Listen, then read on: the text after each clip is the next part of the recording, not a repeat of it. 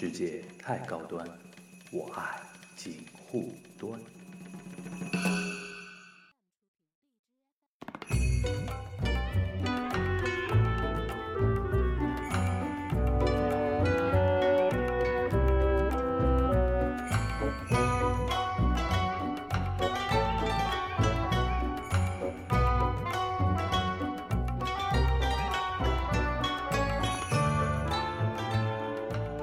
欢迎大家收听本周的锦湖端会议啊！接着我们还是欢迎那个博乔老师啊。呃，樊老师好，樊老师 我们接着上周的一个电影的话题啊，因为那个其实这次主要约博乔老师来聊呢，就想聊一个电影节的一个话题。为什么会想聊专聊电影节呢？呃，因为大家众所周知嘛，上海国际电影节，上海一个比较重要的一个 event，嗯，对吧？文化的一个 event。然后，呃，我因为自己的一个学识背景的一个关系嘛，就是还观察过一段时间的东京国际电影节。啊，对，然后这两年呢，北京国际电影节跟什么海南电影节，嗯然后什么平遥电影节，然后丝绸之路电影节，然后什么 First 那种什么青年影展，对吧？嗯就感觉好像现在电影节是个地方都想办电影节那种感觉。那我觉得说大家倒可以来聊聊这个话题，因为我我我印象中。我不知道啊，因为我平时听播客也比较少，不知道嗯。播客世界里边大家有没有聊过，至少主流媒体没怎么深刻聊过电影节的话题，因为电影节话题有点小敏感，嗯，因为很多电影节，尤其国际电影节，都是地方政府办的嘛，谁都不希望有人吐槽自己办的电影节，或者说谁都希望说自己办的电影节的好话嘛。对。但这播客嘛，因为没有那么强的传统媒体的那种束缚，对吧？再加上我们博乔老师已经从传统的领域里面出来了，现在 我不在电影圈了。我可以讲过讲一个故事。嗯。有一年，我专门写了关于某国际电影节的一个文章，嗯。其实是那种呃非常温和的批评，嗯然后是编辑约我的。嗯然后编编编辑，我我当时约之前还问编辑，我说会有问题吗？然后嗯编辑跟我说，哎，你放心吧，没有什么太大问题，你又骂的不是很狠这样子的，还还还是比较有理有节，而且还是充满着对他的期许和希望的这种。结果稿子写完一天，他告诉我说，我们主编说不能发，说这个。这个已经下达过指示了，说嗯只能有正面报道 这样子。对？这个就是我跟你说的嘛，就地方政府是很敏感的，是的，是的不，要说温柔批评，你批都不能批。对对对，就一定要你好我好大家好，对对吧？反正这样子，对吧？嗯那我们就可以来聊一聊嘛，就是我们先聊那个，你现你是怎么来看现在国内那么多地方开始办电影节这件事儿呢？呃，国内这么多地方办电影节，呃，它有两个因素的考量。嗯第一个就是，嗯、地方也希望这个成为一张文化牌和旅游牌。因为好像这几年近十年吧，嗯，国家开始说开始重视文化产业嘛，是的，因为尤其一些地方政府，他会觉得说老是招商引资搞那种工业，好像老百姓也不是特别喜欢，是那，问题也比较多，再加上现在好像产业要升级嘛，对对吧？不环保。对，不环保那种感觉 是。所以说，很多地方它，你比如说，就拿平遥电影节举例，嗯那平遥电影节其实我们影迷或者策展人看到是一个平遥电影节。嗯，但是它其实还是跟平遥的其他的旅游啊，包括平遥好像它很像乌镇戏剧节，对的，对啊两个几乎可以说是戏剧和电影两个不同领域的一南一北嘛，对一南一北的这种感觉。而且还是依托于大师，是。平遥就依托于贾樟柯，是，那个乌镇又依托于黄磊、赖声川跟孟京辉，对。吧？就是这个是地方主打文化牌、旅游牌的一个非常重要的一个文化名片。嗯，你办第一届、第二届可能看不出来，你办了四届、五届以后，这个会嗯成为一个外界认识你地方特别重要的一张，这个一一一一个通道的一个入口，对这样，子。大家可以想一下，就是对于地方来说，它的 KPI，对。地方宣传部门它的 KPI 就是媒体、传统媒体也好，自媒体也好，互联网上提到你这个地方的次数。是的，你想，每年有一个平遥电影节，平遥你可以除了那个电影节之外，平时一年到头看不到他的名字。是的，是的，但是就在那几天是集中爆发，对对吧？尤其像去年贾樟柯又宣布以后不在了的 那个呃那个据，据说还在，据说还在嘛，就是我。觉得他在撒娇，嗯，是是是，对，这个也也是一个比较复杂的问题，这样，嗯所以说他电影有地方文化层面的一些考量。嗯第二个其实是就是这些电影节，呃，虽然我觉得大部分中国的电影节其实并不具有这种考量，但是嗯对于北北京节、上海节和 First 节来讲，这种考量是肯定存在的。，First 你可以介绍一下，因为这两这算比较新的吧？呃，已经办了两位数的，已经办了十几年。但是就是说，我的意思就是进入到大众的一个视野里边，其实蛮蛮蛮蛮就就蛮这几年的事情嘛。他叫 First 嘛，他在西宁对吧？西宁，嗯在青青海西宁嗯这样子的。对我做过他两年的票务这样子的嗯。他呃，First 电影节，嗯、他最大的。卖点就是它是一个主推年轻导演的青年导演所以它叫 First 嘛，嗯。所以它当然不一定它可能是有的，甚至是他的处女作。对的，对吧？它这个电影节整个帮你来运作嗯你的这个作品，然后他们也有一个评奖的机制，嗯。也有一轮、二轮、三轮的这个评委，所以说北京节、上海节和这个 First 节，他们都是有一个一套比较强的一个评审机制在里面的，嗯请的都是专业的影评人啊、电影人啊、导演啊、演员来评奖，嗯所以说他们很重要的一个点就是他们要争夺在产业当中的一个话语权。一个身位。对，啊这个跟海海南电影节和丝绸之路电影节他们的定位是不太一样的。嗯呃，所以说这些电影节他们是希望能够，呃，像北京节、上海节是争夺在全世界影人当中的话语权。话语话语权。他们他他们主要竞争对手当然是东京国际电影节，对这样这样主要东京还有釜山，呃，釜山更像一个展映节，呃釜山啊比较像一个、它更像多伦多吧？呃，它更像一个多伦多的节，啊而且它可能会有会有一些呃对已经上映电影的一些评价 OK。那我们待会儿说釜山这个，就是它嗯上海、北京是对标东京的。嗯。对他们跟东京国际电影节对标性更强一点，嗯。而且他们他们是希望，呃，在国际电影节的市场上，他们是更希望能够，比如说跟戛纳、威尼斯、柏林发出中国声音吧？对对吧？较一较劲的，这是代嗯。表着你中国这边的电影人嗯对于世界电影格格局的一个看嗯法。那说两句海南跟丝绸之路吧，就是他海南比较新，嗯然后丝绸之路呢，丝绸之路是因为“一带一路”的原因，所以在福州和西安轮流嗯举办嗯这样子的。他们更多的是以展映为主，嗯而不以竞赛为主。虽然好像也有过竞赛单元，但是嗯竞赛单元显然不是他们主要的这么一个主主要的一个目标。可以跟大家说一个很好玩的事情，就是这些电影节其实都有电影市场，他们也都希望把自己做的市场化一点，嗯也是邀请很多公司来参加他们的展位。嗯然后我们也去参加过一些他们的论坛，嗯然后我我问参加的同事，我说这个论坛怎么样？他说这个来这个论坛的人都不是电影人。我说你什么意思？他说底下听会的人全部西装革履的坐在那边。然后他说你见过哪 哪哪个做电影市场的是西装革履的？他说都是裤衩背心去谈事儿的这样子的。然后一问，其实都是当地政府怕这个场面不太好看，所以叫了自己的公务员去嗯填场这样的。嗯。其实大家就是一个面子工程对，吧。是有一些面子工程的因素在里面的嗯。这样。但是所以说，对于中国大部分的电影节来讲，最重要的其实是完成一个 KPI，嗯。放映一些电电影，特别是在一些嗯平常可能不是一些电影放映中心的城市，能够嗯让大家看到一些更多的。电影，他们主要目的其实是还有一点就是国家战略，有的时候比如说要“一带一路”了，是的，要开发海南岛了，对对对对对或者怎么样了嗯，就是你文化条件也有点做点事情啊。是的，文化条件最大的事情，哎，我在那边设个电影节，也算有所交代。是是是对吧那我比较好奇，那个 First 啊嗯，First 它有点对标谁呢？First 有有一点对标美国的圣丹斯电影节 OK，OK，Sundance，OK，对对对，呃，圣丹斯电影节应该是有一本非常有名的书叫《低俗电影》，它嗯。其实讲的就是圣丹斯电影节和现在已经身败名裂的这个韦恩斯坦 之前所啊，在的韦恩斯坦就是那个 Me Too 运动对的。搞下来的一个美国好莱坞知名的制制作人的，对对对，然后他大制作人。大制作人，嗯。然后他有一点对标圣丹斯，圣丹嗯斯是美国六七十年代渐渐成立，他是圣丹斯是韦恩斯坦亲手搞出哦不来的吗？不不不是这个意思啊？不，不是不是这个意思。圣丹斯是美国一个很有名的演员，就是演过，哎，就那个演员叫什么来着？就是呃，演演过那个就是讲尼克松水门事件里面的那个一个男演员，哎，叫 Dustin Hoffman 吗？不是达斯汀，就跟达斯汀霍夫曼对戏的那个男演员。哦，那个名字我反而叫不出来了。对对对，那个那个最主演的那另外一个啊？对对对，另外一个主演。哦 OK，他当时其实是拿他的是当一个旅游项目去做的，哦，然后也是想掺杂一些电影的元素在里面，嗯这样子的。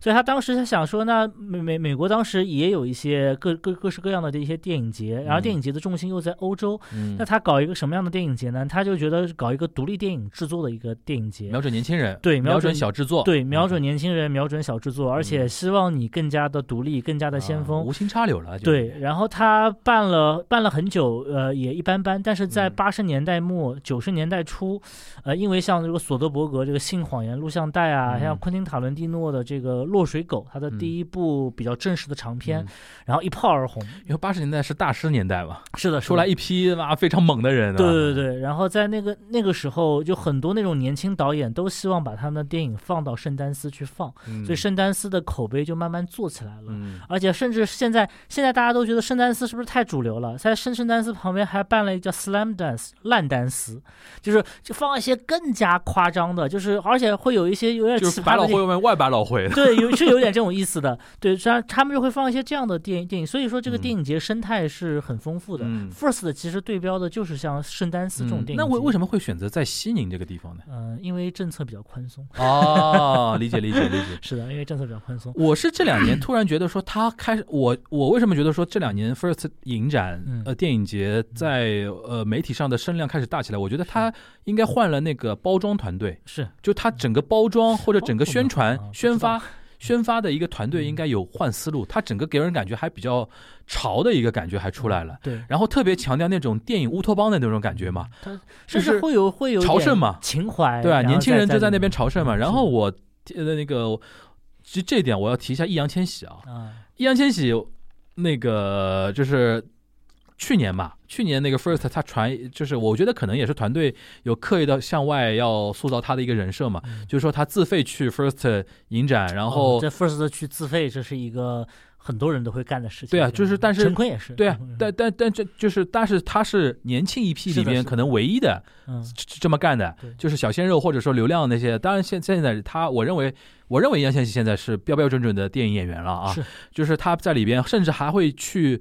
呃，跟一些年轻的导演去结识，甚至有的时候会会去资助一些什么东西什么的。我当时对他就印象非常好，而且对他这是这是一个说明他有情怀。第二个，我觉得他他做这个事情，你可以看得出来，他真真正正想在电影圈扎根下去的。嗯是就是他现在结识那么多年轻导演干什么了？就是未来可能有合作的机会嘛对吧？所以说我对这个事情还印象还挺深的。就著名的话嘛，就是当当年王家卫拍了第二部影片《嗯阿飞正传》以后，嗯票房一塌糊涂，嗯然后据说张国荣就找他，找啊王，家卫说。导演，我知道你票房不太好，我也知道可能你以后在业内不一定能混得下去。但是我喜欢你。不过以后如果你还要拍这样的电影的话，你仍然可以来找我。嗯啊，他肯定 sense 上、品味上觉得对得上。我觉得就是，我觉得一个演员如果有有眼光的话，他不会在意一两部电影的得失。这个我也想说的。嗯从你从易烊千玺选的很多作品来说，看得出来他对很多东西是有感觉的，是，嗯，对吧？他的。团队，他自己对表演的投入，对我觉得首先他是对这个东西是有有品味、有 sense 的，所以说很多因为团队有的时候也吃不准嘛，嗯，很多外面本子啊什么扔过扔过来，他在里边选的话，可能会选的还还挺嗯挺不错的你包。括像像张艺兴去演演了那个黄渤的那个一出好戏，嗯，其实是一个蛮好的开始，代表着嗯他的一个转型，嗯而且代代表着他还是有潜力做一些嗯、呃小鲜肉和流量他就应该绑定黄渤老师。对对对，但是好像后来又没有 看到什么后续的这个东西比较复杂了，比如说团队啊、经纪公司啊怎么怎么样啊，就是事情比较复杂。。但是我就举这个例子嘛，就是说 First 影展现在是一个比较新的一个势力，但是它跟北京展、跟上海展卡的身位不一样，对对吧？那我们就来说一个敏感话题 这个东西就体现在每年的海报之争上面。这我没想到这两年海报成为那么 那么一个但是我跟你说我觉题，得今年上海电影节海报不乐观。是吧？还没出来吗？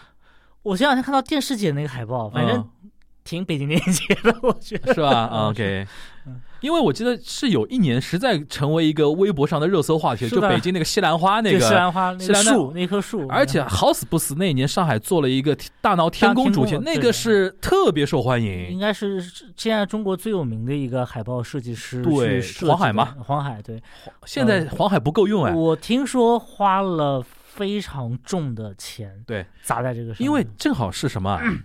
我估计应该是找黄海之前先爆出来北京那个热搜之后，啊。上海这边有点感觉到了，这是一个很重要的事儿是，我觉得上海这边还是领很多领导还是非常有 sense 的。我觉得，对对对，你想每一年戛纳的那个主题的那个海报啊，嗯就真的是非常有梗。特别是你作为一个嗯影迷啊，嗯你看了以后不仅是觉得画面不错，而且嗯你感觉到这是跟影史是相连通的，嗯你能感觉到那种历史的传承，那种嗯血液的那种，在这种迷影的血液在身体里流动的那种感、嗯感觉。但北京国际电影节的海报呢，常年以来给我一种这种感觉，就是他们在第一届的时候呢，做了个海海报招标大会，某一家公司呢一下投了十个海海报，对他们就每年就用一幅，就是 艺术这个东西啊。当然，你说政府部门投招标，这是一个很合理的一个制度但是艺术这个东西不能这么办是，不是说谁出钱第一你就找谁，对吧？这个东西，这个东西跟造房子不一样的，是你说对吧？这艺术东西，所以说现在后面学乖了嘛。嗯现在我最感慨的就是黄海不够用啊，是 因为现在只要做海报这一块，或者说做那种概念型的那个东西，手里只要但凡有点钱的，都想找黄海团队做。而且做出来质感，像他那年做了龙猫那个海报，哦哦龙猫那个是日本人都赞叹的，我那天发到推特上面去的，很多日本人说哇，这个这个嗯比吉卜力自己做的牛逼多了，就是那，个就感觉是那种质感，这真的是嗯。质感，就是那种审美，这说说难听点，审美高级。审美就放在那个地对。方，它有它并不是很复杂的对。的东西，但它就是很高级。但为什么这个东西争议非常大呢？就是因为电影节给在老百姓的心目中，或者在文青心目中，是一个非常神圣的一个东西。嗯是你的一个形象海报、主题概念海报做的不好的话，就是真的非常容易被人家骂嘛。很拉胯？嗯，这里面就体现到一个什么，就是互相比较了。嗯，就是北京展跟 这个呃北京节跟上海节，是。有的时候会会有点暗自较劲的吧？会有吧？会有会有会有，嗯。而且有些时候会，我最最搞笑的一次是我在北京国际电，当时有我原来在北京工作很久嘛，嗯。然后我在北京国际电影节看这个威斯康蒂的这个影片，嗯。呃洛洛克兄弟的时候，嗯。我哎不好意思，我随便翻了一下手机，嗯，看到上海突然发说他们要在上海电影节做威斯康蒂的全展，就是把要把威斯康蒂的八部还是九部电影全部放一遍。对，我觉得上海电影节确实是有点过分了吧？这啊，个，但是上海电影节呢，原来是有个优势的，嗯就上海电影节是发生在呃戛纳电影节是发生在北京电影节和上海电影节中间，嗯，所以上海电影节是、要可以看一下戛纳那个意思。对有办法能够拿到一些戛纳已经获奖的影片了。嗯，但是今年呢，小偷家族，对对，就是类似于像《小偷家族》呀，像索尔之子》啊，其实都嗯经历过这样子的故事，一票难求嗯这样子的。但是今年呢，反过来了，因为嗯北京国际电影节推迟了。推迟到什么时候呢？戛纳也也推迟了，所以现在是上上海节是第一个，前面了，然后戛纳啊第二个，北京第三个所以等于说北京这次是有一个时间差上的一个优势。那以后是不是都会造成这种大家都看看明白了，都都都先让戛纳定？所以 所以现在就是这个就是更考验就是选片人和联系团队这种眼光了，因为嗯戛纳像戛纳上戛纳的最重要的要素就是你必须要是全球首映，就是嗯你它可以不要求，它可以要你，它可以允许你在本国内上映，但是嗯在国际上的上映必须嗯第一次要在戛纳，这是戛纳的最基本的一个要求，国际嗯首映嗯这样子的。所以很多导演和大师为了去戛纳。都必须要调整自己的步调，这样子的。嗯所以说这件事情对于影展来讲，特别是对于像北京节和上海节，它毕嗯竟在国际影展的地位上面，可能是与那种最顶尖的电影节还是略逊一筹的。就那在我觉得要承认，差距嘛，是的，这个肯定要承认差距。是的。然后第二个就是中国的电影节的观众的感知和国外是不一样的，就是一谈国外的电影节吧，你感觉这是个竞技场。你比如说嗯戛纳吧，嗯戛纳。是没有观众进场看的。我我说的观众是什么意思？就是普通观众。通观众，我买他有专业观众，对他所他只接受媒体，嗯而且你媒体他是你来的次数越多，你媒体越重要，你嗯拿到的那张记者证的点位是越高的。嗯你的颜色啊，是不是加点啊？嗯你能够在排队的时候能够多早？插个队，对对，他就是先入场 VIP 那种。对 VIP 就是能先入场他能晚来还比你先入场，这样能做到嗯最好的位置，这样子的。嗯，然后反而是反而是它是更面向业界的，对，吧它是一个业界盛会。嗯但是我们一谈中国的电影节呢，你感觉像个老百姓的盛会影，迷聚会，就是老百姓的因为观众觉得很热情，然后嗯要买一些大师的影片来看，对要买一些很有名的，或者像《昼颜二》呃，这《昼颜》的剧场版，对昼颜剧场版，对这样子电影电影去看，然后嗯票价也炒得非常之高，嗯这样子的。对，所以说。呃，在不同人的眼中，而而反而上海节和北京节的影片本身，嗯就是竞赛影片本身，嗯就是参加那个评选的那个十五部到二十五部这个电影的这个评价本身变得没那么重要了。对呃，你问他说去年上海电影节最佳影片是啥？没人知道，好像哦，你想完完完完全不记得有这么回事儿，这样子的。什么最佳导演、最佳男演员，你完全不记得。对对对，，所以说这个就体现出一个电影节权力的一个在世界电影节话语权的地位上面哎，你去。北京电影节时应该就是实际参加过北参与过北京国际电影节吧？呃，我参与过展映环节，展映环节展映环节，就是我你能说一说这种作为一个观众或者作为一个专业观众，或者说作为一个参与者啊，嗯你觉得北京国际电影节跟上海国际电影节的氛围有什么样的区别？我们不说一些，就是我觉得也可以说一些，包括一些技术型、技术层面的话题啊。嗯我比较好奇的是，北京市民或者说，呃，你作为一个待过北京的人，嗯你觉得那种氛围给你这个电影节是什么感觉？然后你作为一个现在生活在上海的人，你觉得上海国际电影节给你是个什么感觉？呃，我这个可以非常广泛的来谈哎这个问题啊，对对就就就是，哪怕不局限于电影节，哪怕是音乐会，嗯包括像一些音乐呃古典音乐节，嗯他们都有这种现象，就是在北京，我觉得无论是电影还是音音乐会，他们的观众群体非常固定。就是这帮影迷和嗯。就是这帮乐迷，你去到哪个场合，你发现就是这帮人。然后呢，一到哪怕是在电影节的时候，当然会有很多的呃市民他会嗯。买票去进场去看一场电影，嗯。但是这是在这在北京电影节里面，至少在我当时所知道的北京电影节里面，嗯。它不是个主流现现象。嗯，主流的人群还是那帮平常看电影的人，就电影圈子的人，电影呃对电影电影影迷圈子的人，或者说核心粉丝群，是的对。吧？而上海电影节，包括我来上海以后，最大的一个感受就是。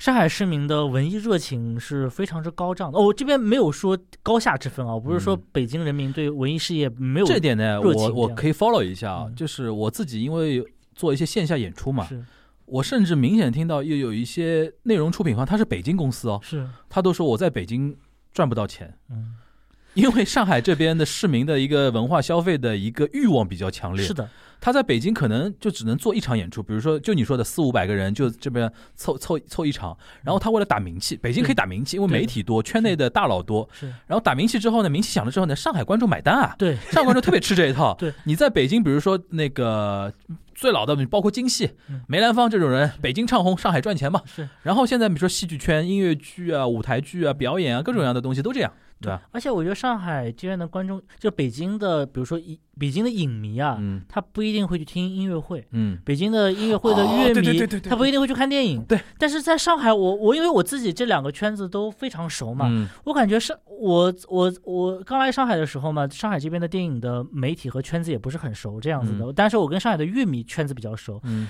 我就发现这些乐迷真的很厉害，就是每一个人，很多人就是什么影展他都要去看一看的，就是他们嗯涉猎的范围非常之广，而且非常不局限，话剧，然后这个音乐剧，然后歌剧、电影、电影节，这个呢是这样的。嗯，我有一个呃，我锦湖端会有一个小的系列叫《魔都剧好看》，啊，经常聊一些音乐剧啊、话剧的一些话题。然后我们有一个小群嗯，这个群里面呢，大概现在一百多个人吧，嗯一百来人吧。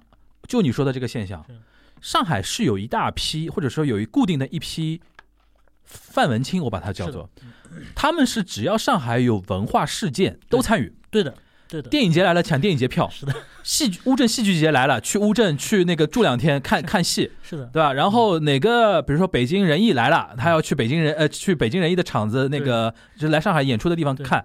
然后呢，比如说那个比如说柏林爱乐来了啊也要去，对的，上海就有这么一批人，对，他就是泛文化观众。泛文青，泛文青。对，范文青，他不是那种垂直领域，对对对对对对对对，就特别有意思。因为北京是圈子文化嘛，是的上海就是一个就是啊，打通的。我这种感觉特别强烈，但是从文化中，我觉得从出品公司来讲啊，内容生产方来讲是比较觉得上海相对友好一点，嗯是。因为你的圈层大嘛。容易卖票，对，对对容易卖票，而且上海电影节我经常能看见那种爷叔啊，然后对上海老亚索，对过来，然后还有一些老老阿姨。嗯，就是他很明显，我觉得他不是一个文艺片爱好者的观众，但是他看的也津津有味。他会觉得说那段时间我应该做点啊、这个事情，是的，是的，是的。然后他而且而且他氛围组，看完以后气氛组，而且看完以后还能发表一些感想。你一听就是不是那种很专业性的，但是嗯。确实有有感而发。你能感受得到他念过书的，有点有点文化水准是的，对吧？北京呢，就是感觉影迷就更垂直，就也有爷爷叔和老奶奶、老老太太。但是他们相对更专业，对他们感觉是啊，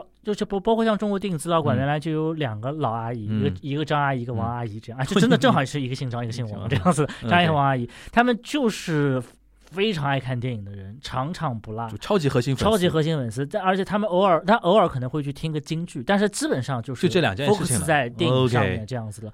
他很难出现一个一群老爷爷老奶奶，他对嗯很多文化，啊北京文化是也也很丰富哦，嗯他对很多事情同时感兴趣，这种嗯情况是不太其实这个呢，我觉得是因为我这么会抛给你这个问题呢，也是我暗暗的感觉到这两个地方电影节最大的差别。是其实作为，其实我觉得啊，就是作为主办方、出品方，甚至是说选片方，嗯大家面临的问题是一样的，就上海跟北京没有什么那么大的差别，无外乎就是说你这次这次你踩准了，嗯。这次我踩准了，或者怎么样。最大的区别是市民阶层，就是说消费端，就是说观众的参与者的这一段的一个区别，我觉得是最大的一个区别。是。那那我们说说回那个上海啊，啊上海每年因为其实，在上周的节目里面提到，就是梅雨季节 办的这个个上海国际电影节嘛，，然后每年现在已经成为一个固定的一个话题了，就是抢票。对抢票。嗯，这个因为你也做过一段时间票务嘛，嗯。因为我觉得这两年跟那个淘票票合作了之后，抢票好好很多。啊，也出过一些，不过因为淘票票是我之前所在公司的竞争对手，啊所以不太方便以特别负面的 情绪。但他们出过一些问题，嗯但是不得不承认的是，他们越做越好，嗯，就对。他们的网速市场是越来越快。因为我觉得阿里这些技术公司至少技术问题还是容易解决，因为原来原来就是一个技术问题嘛。他有一年甚至出现了他。呃，已经开票两三个小时了，嗯没有开出去一张票。嗯他甚至攻击说，是不是竞争对手向向他使坏？我可以用人格担保，嗯根本没有，根本没有。我们也在家忙着抢票，这样子。对对对，对的。而且没有人敢在上海国际电影节上面去做这种哎，龌龊的竞争嘛。是的，是的，是的。是的因为我抢票印象最深的一件事情就是，呃，小偷家族，啊，因为那年小偷家族刚拿了戛纳，嗯，然后马上上海这边是临时宣布要来的嘛。是，的，是的，是的。然后夸张到什么程度啊？在大光明嗯，一号大厅，一号大厅分上下两层的嘛，嗯是。我估计大概位置大概八九百张了，那个位置。啊，，没有，呃，大光明应该是千人厅，千人厅对吧？千人厅啊，这个数我我都很行熟，开满就千人厅对吧？然后到什么程度啊？就是他是我还抢的是补开的那一场，啊，因为第一场我没抢到，是是是，然后第二场我是怎么抢的呢？就是就是卡着点进去啊，嗯，两秒钟是啊点出来，而且我是什么？第二楼嗯最后一排的最中间那个位置，啊，就 就两秒钟到这种程度。然后嗯你足以见得就是说上海，因为上海这边观众啊，首先就是说刚才已经提过了，就是到了这个季节啊，他就想来抢票，这是一方面。实是有一点人来疯的，对，而且还有一个就是你戛纳那个光环太大了，对的，就是人家就觉得说你今年你在上海没抢到小偷家族这一场，是你就不好意思在文青圈子里混了。好像就是一场小偷。这个跟周志远是同一年吗？我我有点忘了这样子。哦，跟周志远不是不是同一年不是同一年，不是同一年，不是同一对对对对的。然后这个确实就是，我是觉得来上海啊，还还是要说啊，就是深刻的感受到了上海的排队文化。对，我经常有时候打车，我路过个什么地方，就看老老远就看见有人在排队，嗯我就不知道他是干嘛的，嗯，就真的不知道干嘛，因为你就是车开过去以后，你会发现可能是各种各样的事情，对可能是卖月饼，对可能是卖票，对可能是你不知道在干嘛，真的不知道在干嘛，因为人已经排到楼上去了，这对。对对对对，所以说，上海市民这个，特别是那种雅俗的这种排队文化，嗯是很很厉害。这样对说难听点呢，有一点人来疯。嗯，但是呢，确实从演出那我觉得很好玩呃我觉得很好玩对，也我觉得也是一个乐趣。这样是风景线嘛。是的，是的，是的。那呃，现一呃两方面嘛，一个就是说热门场次你放在大光明这种千人厅都容易抢得掉，嗯抢得掉。还有一个现象就是。有一些像赶集一样的观众，是的，就是那几天，你知道我有个朋友，看五十多场那里，他是那个他是还是事业单位做的，啊。他是在有编制的嘛。就那段时间，他要专门请两个礼拜的假，嗯，就是年假，他要请在那两个礼拜。为什么？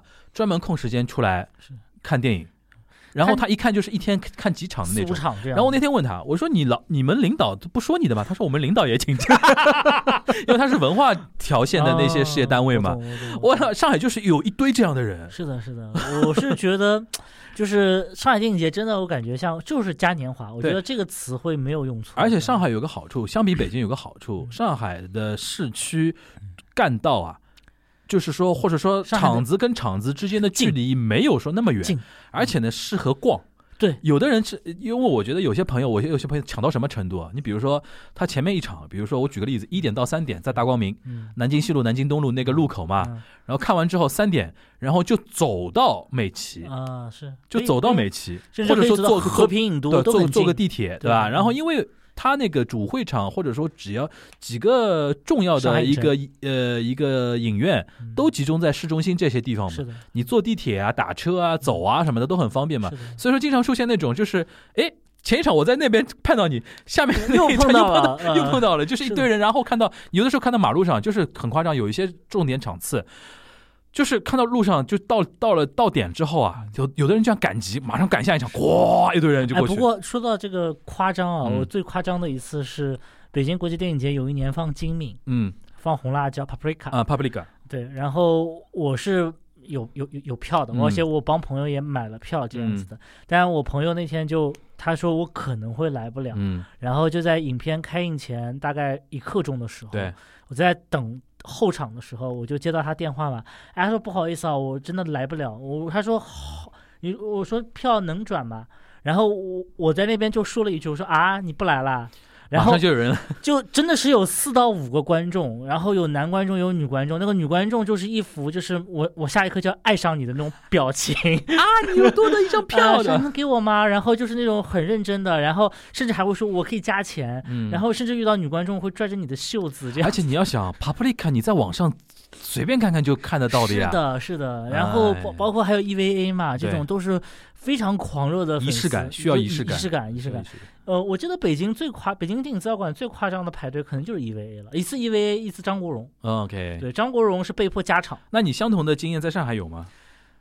上海这边很难加场，因为、啊。因为北京电影资料馆是有密钥的，然后所以他们放放几场都可以，要么就是放放放胶片这样子而上海这边的话，第一胶片已经没有了，这样；嗯。第二个是呃不太能重放，因为我自己做过影展嘛，那个嗯密钥是一个大问题，嗯。很多片方给密钥时间卡都很嗯死，嗯所以我们没有二次机会。这样子。你讲到金敏啊，我就要讲到上海国际电影节的下一个事情了，嗯就是日本电影在啊，我们上海国际电影节这边是是就是一个香饽饽、嗯宠儿一样的我们经经常说上海国际电影节约等于日本电影展，日本电影展，而且现在这两年变成日本电影新片展了，对的，特别牛逼。这个包括我去年抢票吧，我去年抢票的时候给自己定了一个计划嘛，嗯我把大林学院的海边的电影，呃，叫海边的电影电影院嗯，排到了最后一场，因为我觉得啊，这个片子好像没有什么人知道，而且晚上十点没人看了吧？对，是吧好像对，好像时间也不太好，地点也不太好，我觉得嗯没人看。我最我最后我最后再再抢嘛，我从供需的角度去思考这件问题，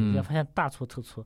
没有了，我去的时候就没有了。我说这种影片也有人看，呃，当然我我不是说不应该有人看啊，嗯肯定是有跟我同样。但是出乎你的意料。对对对，就是其实抢这么快，就这三四秒钟就没了，就是这种影片你不可想象这样子，对对又不是什么知名的超级大导的什么超级新片这哎样子，的。这里边我倒可以说一个点，就是在 N 多年前，嗯当时日本的电影周，就是上海国际电影节有一个固定的节目叫日本电影周嘛。对。嗯呃，这个跟东京是一样的，就是我们中日双方一样做的。东京国际电影节有中国电影周，上海国际电影节有日本电影周。但是 N 多年前的那个日本电影周是一个华人主导，然后呢，同时是有日本电影放送呃不是日本电影协会，嗯。他们有配合的。嗯。但当时呢，就是呃，可能中间他们配合上面有点问题吧，这是具体的我不能讲啊，因为 因为我听说的版本也不是说一定就是那个版本，所以说我不能在这边轻易的讲，就是说导致了那个时候拍呃排的一些片子呢，就相对比较老一点，嗯就是可能上映了很久了，在日本呢，可能才拍到上海这边来。后来那位华人，而且是位女性，就退出了。嗯退出那个呃，就等于是说日本电影周的可能像说主办方这完全交给了，就是现在现在上海国际电影节的日本电影周方片源完全是由日本电影协会那个他们的圈内人自己来弄了，然后他们为了。就是造出声势，或者说不让别人看看清，就是说，呃，肯定有一堆人不看好嘛，说你们未来是不是弄不下去了？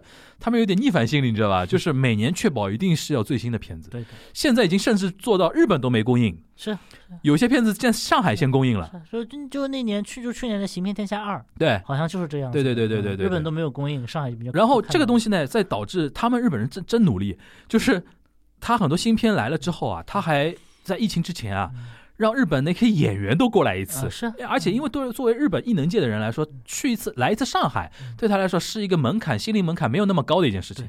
你让他去一次什么那个中国别的地方城市，他会觉得说有点麻烦，对。而且可能有各种各样的考虑。来上海，他会觉得哦，很很方便，很快。然后，而且就那个很很标准化。我我这么说吧，我参加过一些电影节，嗯。电影节请到了一些非常大的大咖、嗯。啊，我可以我可以报名字没有问题，比如说雷亚塞杜，嗯。比如说像那个让让雷诺。嗯我采访过他们，嗯然后采访过程当中听到一些很搞笑的事情，嗯就是他们来到了这个电影节，嗯做的第一件事情是要求换酒店，因为那个酒店太脏太差，嗯，而且我去了他们的房间里面去，连我都看不下去，啊，而且是当地非常有名的酒店，但就是连卫生都不达，就是目力可及的卫生不达标，还不是说我用什么高精尖的技术手段测。就酒店是好酒店，但是就酒是酒店的名气很大，但是酒啊店本身不好。这 OK，就是主办方的组织能力有点问题。对主主办方可能就铆定了这，他觉得这是中国最有名的几家酒店啊，你们住没有问题啊。但是这个酒店已经极度老化了，官僚吧，对，极度老化了。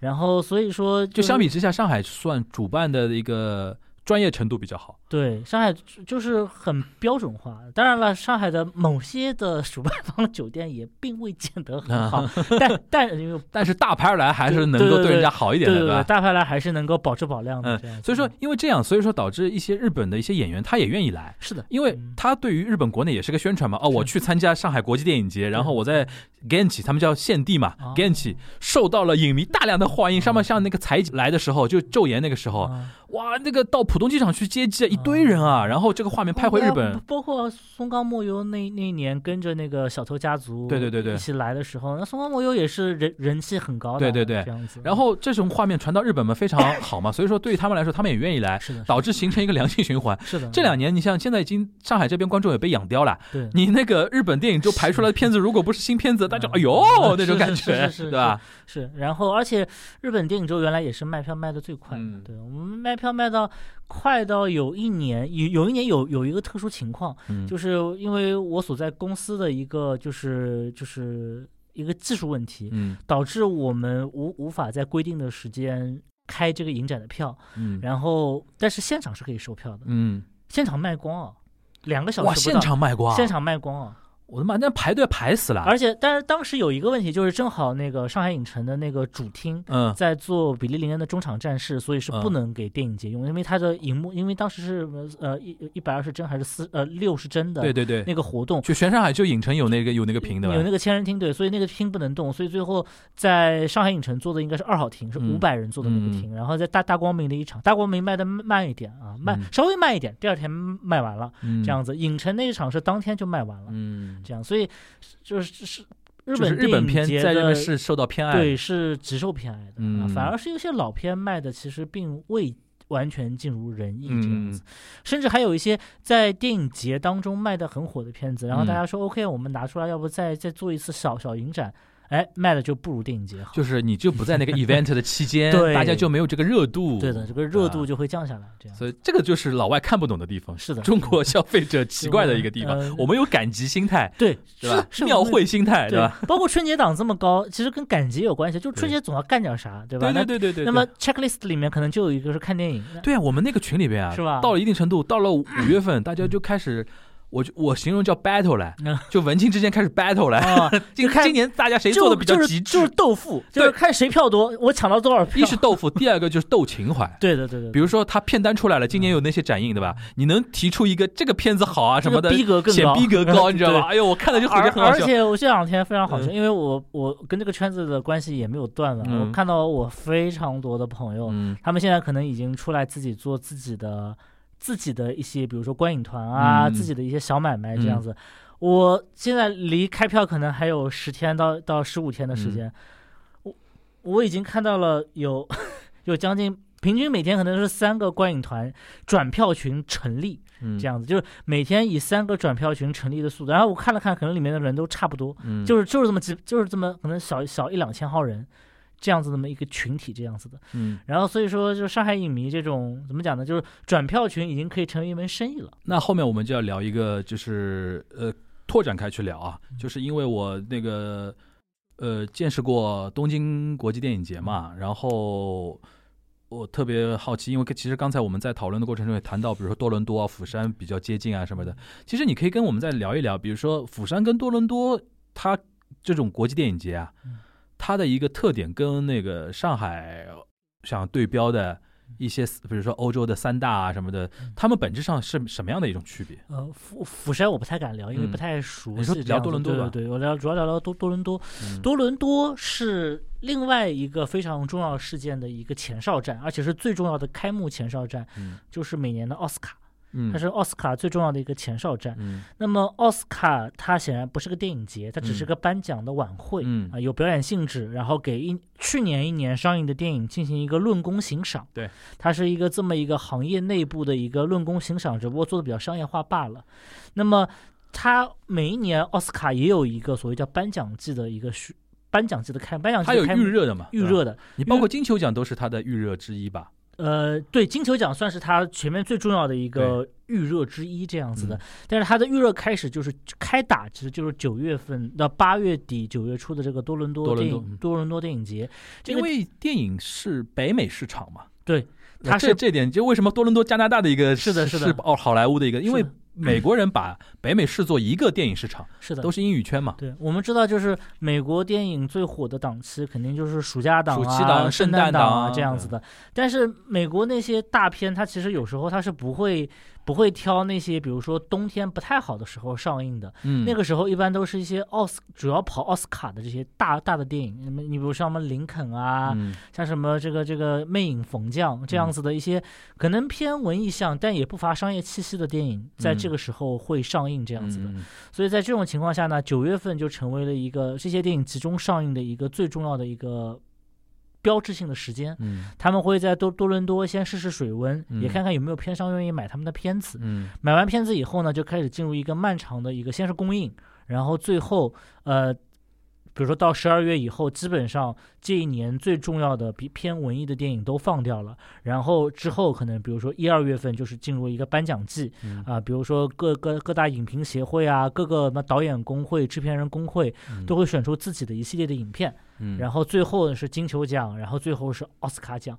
其实多伦多电影节它承担的两个工作里面最重要的一个工作，其实第一个是卖片子、展映片子、卖片子。它没有一个请一帮电影人来评个奖，但它有个叫大众选择奖，或者叫人民选择奖。但这个好像更倾向于说多伦多市民的一个，对的，对吧？就是这点有有一点点像柏林电影节，柏林电影节是普通市民可以购票，嗯，可以购购票去看的。这是三大节里面比较不一样的一个。其实你刚才提到，比如说李安当年。对，飞都飞到多伦多。其实对于北美或者好莱坞导演来说，多伦多是一个非常重要的。对，这是一个非常重要，就是卖片子的环境。你要为你的片子站台吆吆喝，是这么一个场所这样子。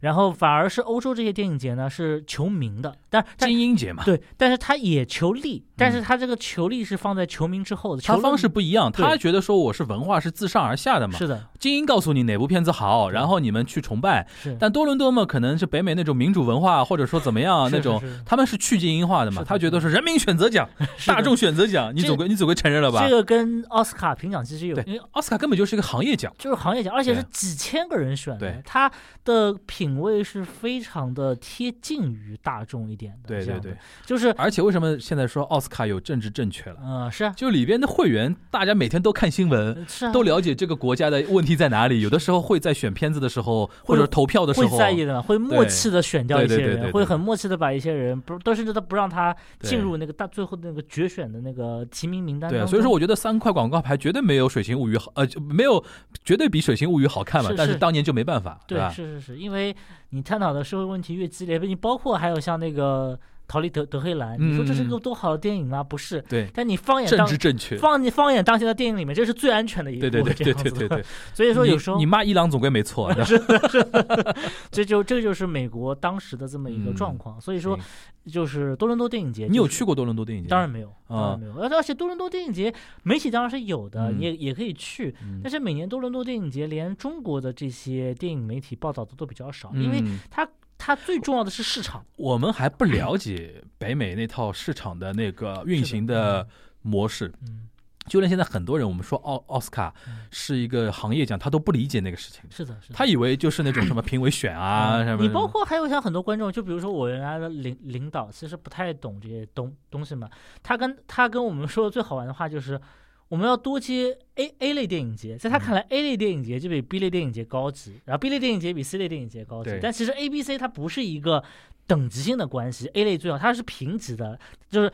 A 类和 B 类和 C 类不存在一个高低上下，A 类只是一个竞赛型电影节，可能 C 类是偏向于展映型电电影节。他如果直接说 A 类是，呃就是不用 A、B、C，而是用展类展对展映的、竞赛型的，这样就好很多。对，但中国人就觉得 A、B、C 是不是等级上的一个差别？A 类是最最牛的。我们上海嗯电影、上海国际电影节、北京国际电影节是 A 类电影节，就讲了多少年了？对，这就个是为什么要对标 东京国际电影节了？因为那个东京那个金麒麟，它就是一个当时亚洲唯一的一个国际 A 类影展嘛，对对吧？但是这个 A 类影展，不是说你在班上是最好的一个，对对不是这个意思，它只是你是在班班上竞赛型的是搞搞搞搞你是搞学习的 是一个是搞语文的，他是搞体育的，那个是搞搞数学的，就是这种感觉。哎，这个概念一定要说清楚啊。嗯是的，是的。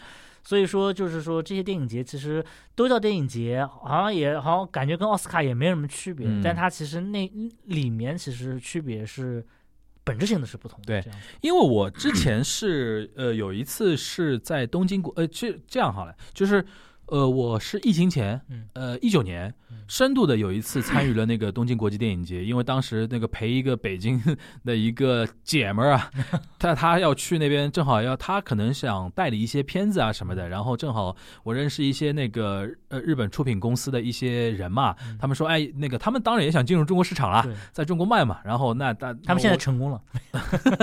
呃，然后那个我就带那个姐们儿一起去，对吧？一起去那个，然后参与了一下，因为有那种什么商业的那种市场，就跟你说的市场那个东西是一样的。然后我是比有点失望啊，嗯。就是热闹程度是，就是我觉得就是你说的，就是日本整个电影市场嗯。已经没有很强大的一个野心是的一个东西嗯，它最多是这两年开始关注到中国市场嗯，因为正好那一年它有一个那个有一个论坛，嗯。连续一天的论坛嗯。有一个会场里边做了三场跟中国有关的，嗯然后比如说当当时什么中国国内什么张一白啊，一些嗯导演啊，我那天那个张一白那场我还在现场听他讲了一讲，我印象还很深的是什么呢？就是他说他来东京。呃，参加这个论坛之前两天已经到日本了嘛？嗯他在跟陈思诚喝酒，因为正好在拍《唐探三》，一九年的那个下半年还是夏夏天啊什么的，正好他在日本拍。就他当时就说，很多中国导演在中日本这边那个取取景啊、选嗯。那个拍啊什么的嗯，就是我有点印象，就是说日本那个国际电影节开始有点重视说未来中日之间的一个沟通交流，因为有一场是纯官方性质的，比如说青岛那边不是有什么影影城啊，啊，影视城拍摄基地啊什么的，他们跑到日本那边去说自己的一个招商政策什么嗯。的，然后那里面对对标的都是一些中国的官员了，对吧？中国官员，然后还有一些了解中国电影政策的，比如说我们批片制度啊什么的，有一些人嗯。去那个论坛去介绍什么你一个日本片怎么要怎么进入中国市场，进入中国市场是合拍还是怎么样，还是怎么样？怎么看得出来？他开始有一点这个东西，但整体上来讲的话，我觉得首先不像我们这边老百姓的参与程度那么高，嗯当然他也有那个展映的，也有展映的一个单元，然后老百姓也可以，呃，好像我印象中，好像也不是所有片子都是老百姓能看的。嗯也有很多是，比如说供供给业内的，嗯还有媒体的，还是什么的。但整体给我感觉就是说，有一点死气沉沉。对，嗯可能就是因为什么？这两年我们国内就包括我我这些人在内的话，我们对中国电影的一个观点发生改变之后，我们用现在中国人的观点再去看日本的这个电影市场和它的一个国际电影节的举办的一个情况，我们会觉得说，哎，好，好像不是那个味道，嗯好像也不是说高高在上的，好像我们稍微努一努嗯就可以超过你了，那种感觉的的确是有的。但是我是觉得说，日本国际电影节这几年确实感觉有点不给力啊，嗯包括他的很多嗯、当然好像前两年还有中国演员获奖了，就是那个《天长地久》。天长地久嘛，那个王景春，对对对，获获奖了，就是，但是我感觉就是日本国际电影节，哪怕在东亚，它的推广其实都不是特别好，嗯大家其实对它的关注度非常有限。嗯呃，中国，但是这个问题在中国的这些电影节同时存在，嗯就是这是一个影迷的嘉年华，但最后你选择了什么样优秀的新的电影，这个东西不被大家所看重，好像大家想不起来那些竞赛影片到到底是什么这样的。嗯相反，大家可能更关心的是那些大片是什么，或者那些有明星的新片是什么。这个其实是一个蛮严重的问题。嗯我觉得就是这个问题导致了你其实你过度的在意票房。其实电影节最不应该在乎的是票房，嗯因为你需要在乎的是你的整体的口碑。嗯是是你要在乎的，你在国际电影市场上的一个话语权。嗯你有了话语权以后，自然会有赞助商找上门来。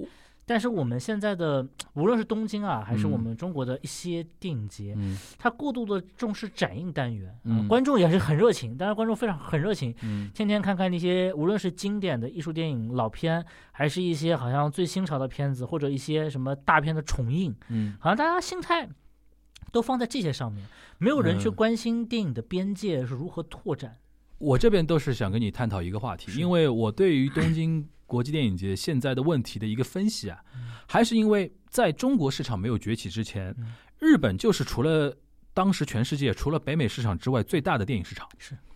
对？因为你如果把欧洲不不作为一个整体来看的话，对。对吧？呃，日本就是最大的，所以说东京国际电影节为什么那么多年独占鳌头，是因为日本的电影市场非常大，对，因为一亿四千万人，而且哎，日本电影一千八百块日元一张票啊，嗯。基本上都是奔一一百人民币以上的嘛。嗯。所以说，他做东京国际电影节的时候，也没有想说要做成什么样，因为你只要日本一做，东京一做，你就是亚洲第一的。所以说那么多年，他其实也没有在思考自己应该怎么办。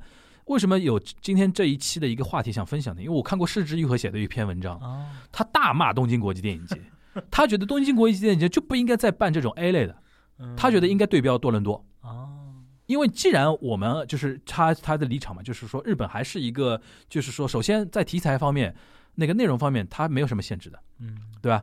然后再加上老百姓看电影的氛围也是有的，那就做成那种大众选择型的，嗯老百姓选择型的。那至少说你在我这边放的好的话，后期你对于我这边片商引进你是有好处的，那也是你的一个定位。他现在就是什么呢？你又不做这种东西，然后呢，你的那个就是说。那个那个评委啊，那种群啊什么的，你又找不到自己的合适的定位，因为其实东京国际电影节，你如果对标欧洲三大这种做那种 A 类竞赛的话，你的 sense 或者说你给外界的一个印象，就是哪类片子是在你这边是能拿到一定的讲的。比如说，我们说柏林政治味很强，那一些政治表达非常强烈的一些人或者纪录片，他愿意每年去参加柏林嘛？东京就是吃不准，一会儿这样，一会儿那样，他也不没有没有一个主心骨。是的，所以说，我觉得他现在尴尬的地方是在这边，然后再加上这两年中国市场崛起之后，它就形成鸡肋了，嗯。就是人家看你日本市场就形成一这个积累了，那就倒过来说，我们这边的电影节的一个问题，首先我们必须要承认一点，内容我们是有限制的，嗯对吧？有些东西你不敢大量的那个引进做的，对吧？所以说导致我觉得我们其实不太适合做那个什么呢？就是我们各种条件限制了我们什么呢？就是又做成人民选择型呢，也做不到位；又做成那种 A 类呢，也不到位。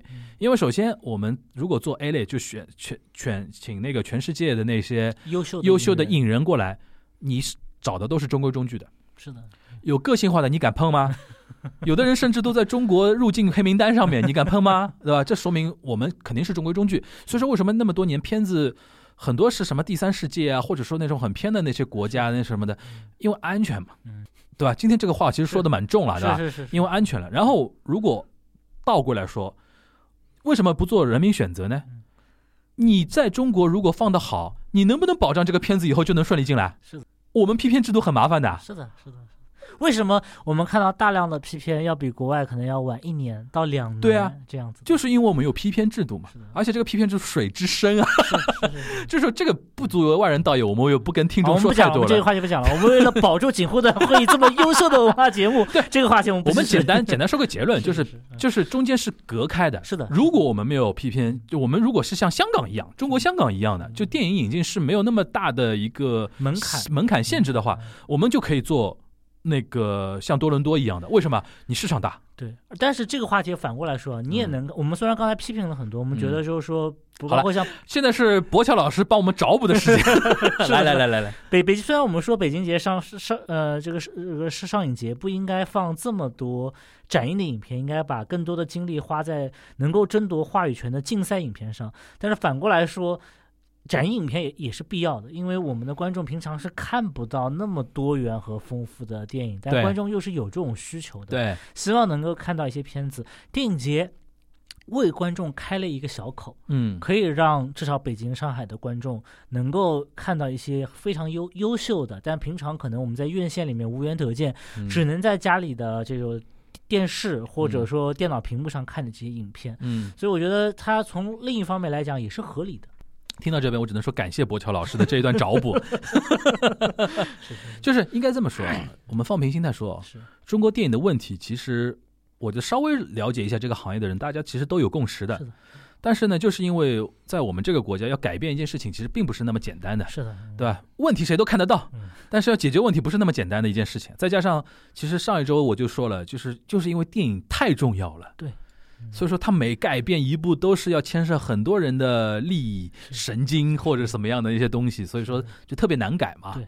对吧？但是呢，对于电影的热爱，我相信大家都是一样的，对吧？他虽然今今年我明显觉得自己看电影看的少啊，因为明显觉得片子少，片子少，片子少。一直是寒冬的状态。而且还有一点就是去年的那个事情导致很多创作者他的节奏都被打乱了，对，很多人就是像今年很多人在补拍前面的事情嘛，包括怎么讲呢？就是之前也出了一系列的社会新闻，大家其实嗯也看到了，跟影视业观感不太好，观感不太好。嗯但是呢，为什么大家感受不是很强烈呢？因为嗯电影制作是有周期的，对对对对呃，短则一两年，长则三四年。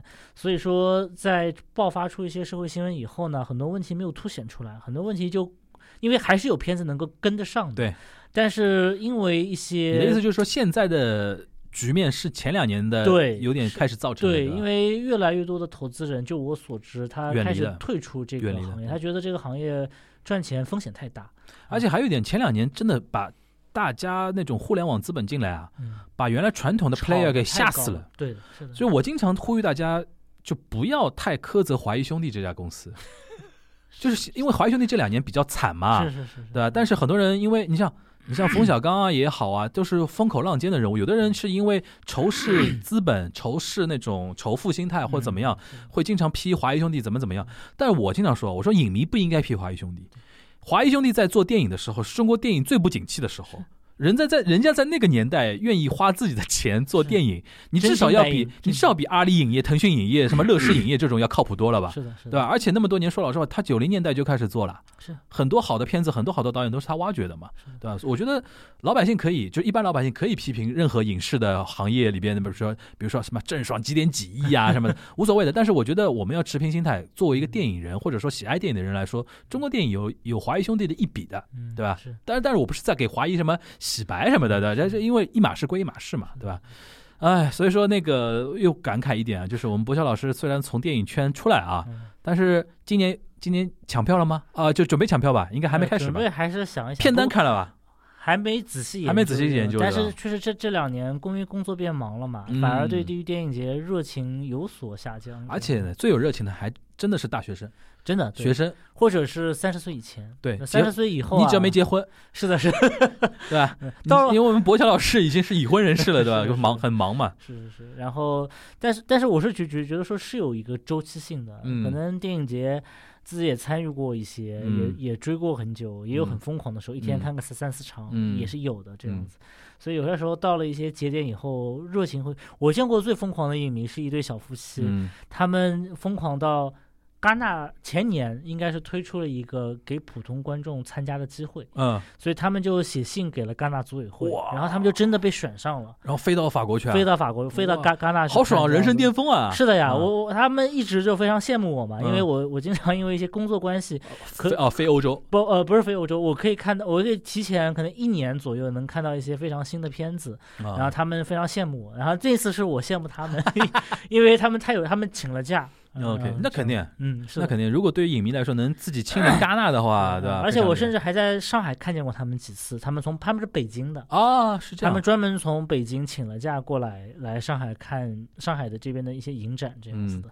这就是你刚才最早说的，就北京有一批非常狂热的人，嗯但是这批人不多。不多。上海呢，人非常虽然多，但是可能狂热程度不像北京那么夸张，是吧每个地方都有非常深入的人，但也有、嗯也有一些来就是褒义的嗯来凑热闹的人。其实今天聊到这边，我突然觉得说，其实电影节还有很多的角度可以去聊。其实我们今天还是只是从自己的一个，我觉得我最快能接受想到的一些角度跟大家交流交流。下次我觉得有时间的话，我们请那个博晓老师多聊聊，比如说到了重要的档期，我们来聊聊那个 这个档哎，期的其实电影怎么样我也一。直非常喜欢景福端会议的一些跟电影相关的，包括以前跟老刚老老师啊老刚聊的那些跟科幻，虽然他的很多观点我并不认同这嗯样子，但我很尊重老刚一点，他是创作人，是的，是的，是的，就创作人，我觉得说什么都成立的，因为嗯你是在提供东西嘛。是是，对吧我觉得评论员嘛，就是有的时候是建立在他们的东西之上的一些一些。嗯他好像最近好像又不前段时间在外地，现在又回来了。哦下次我们可以约约一约嗯约一约。聊聊科幻电影。对对对对对对，行，那我们今天非常感谢那个哎博乔老师啊哎，花了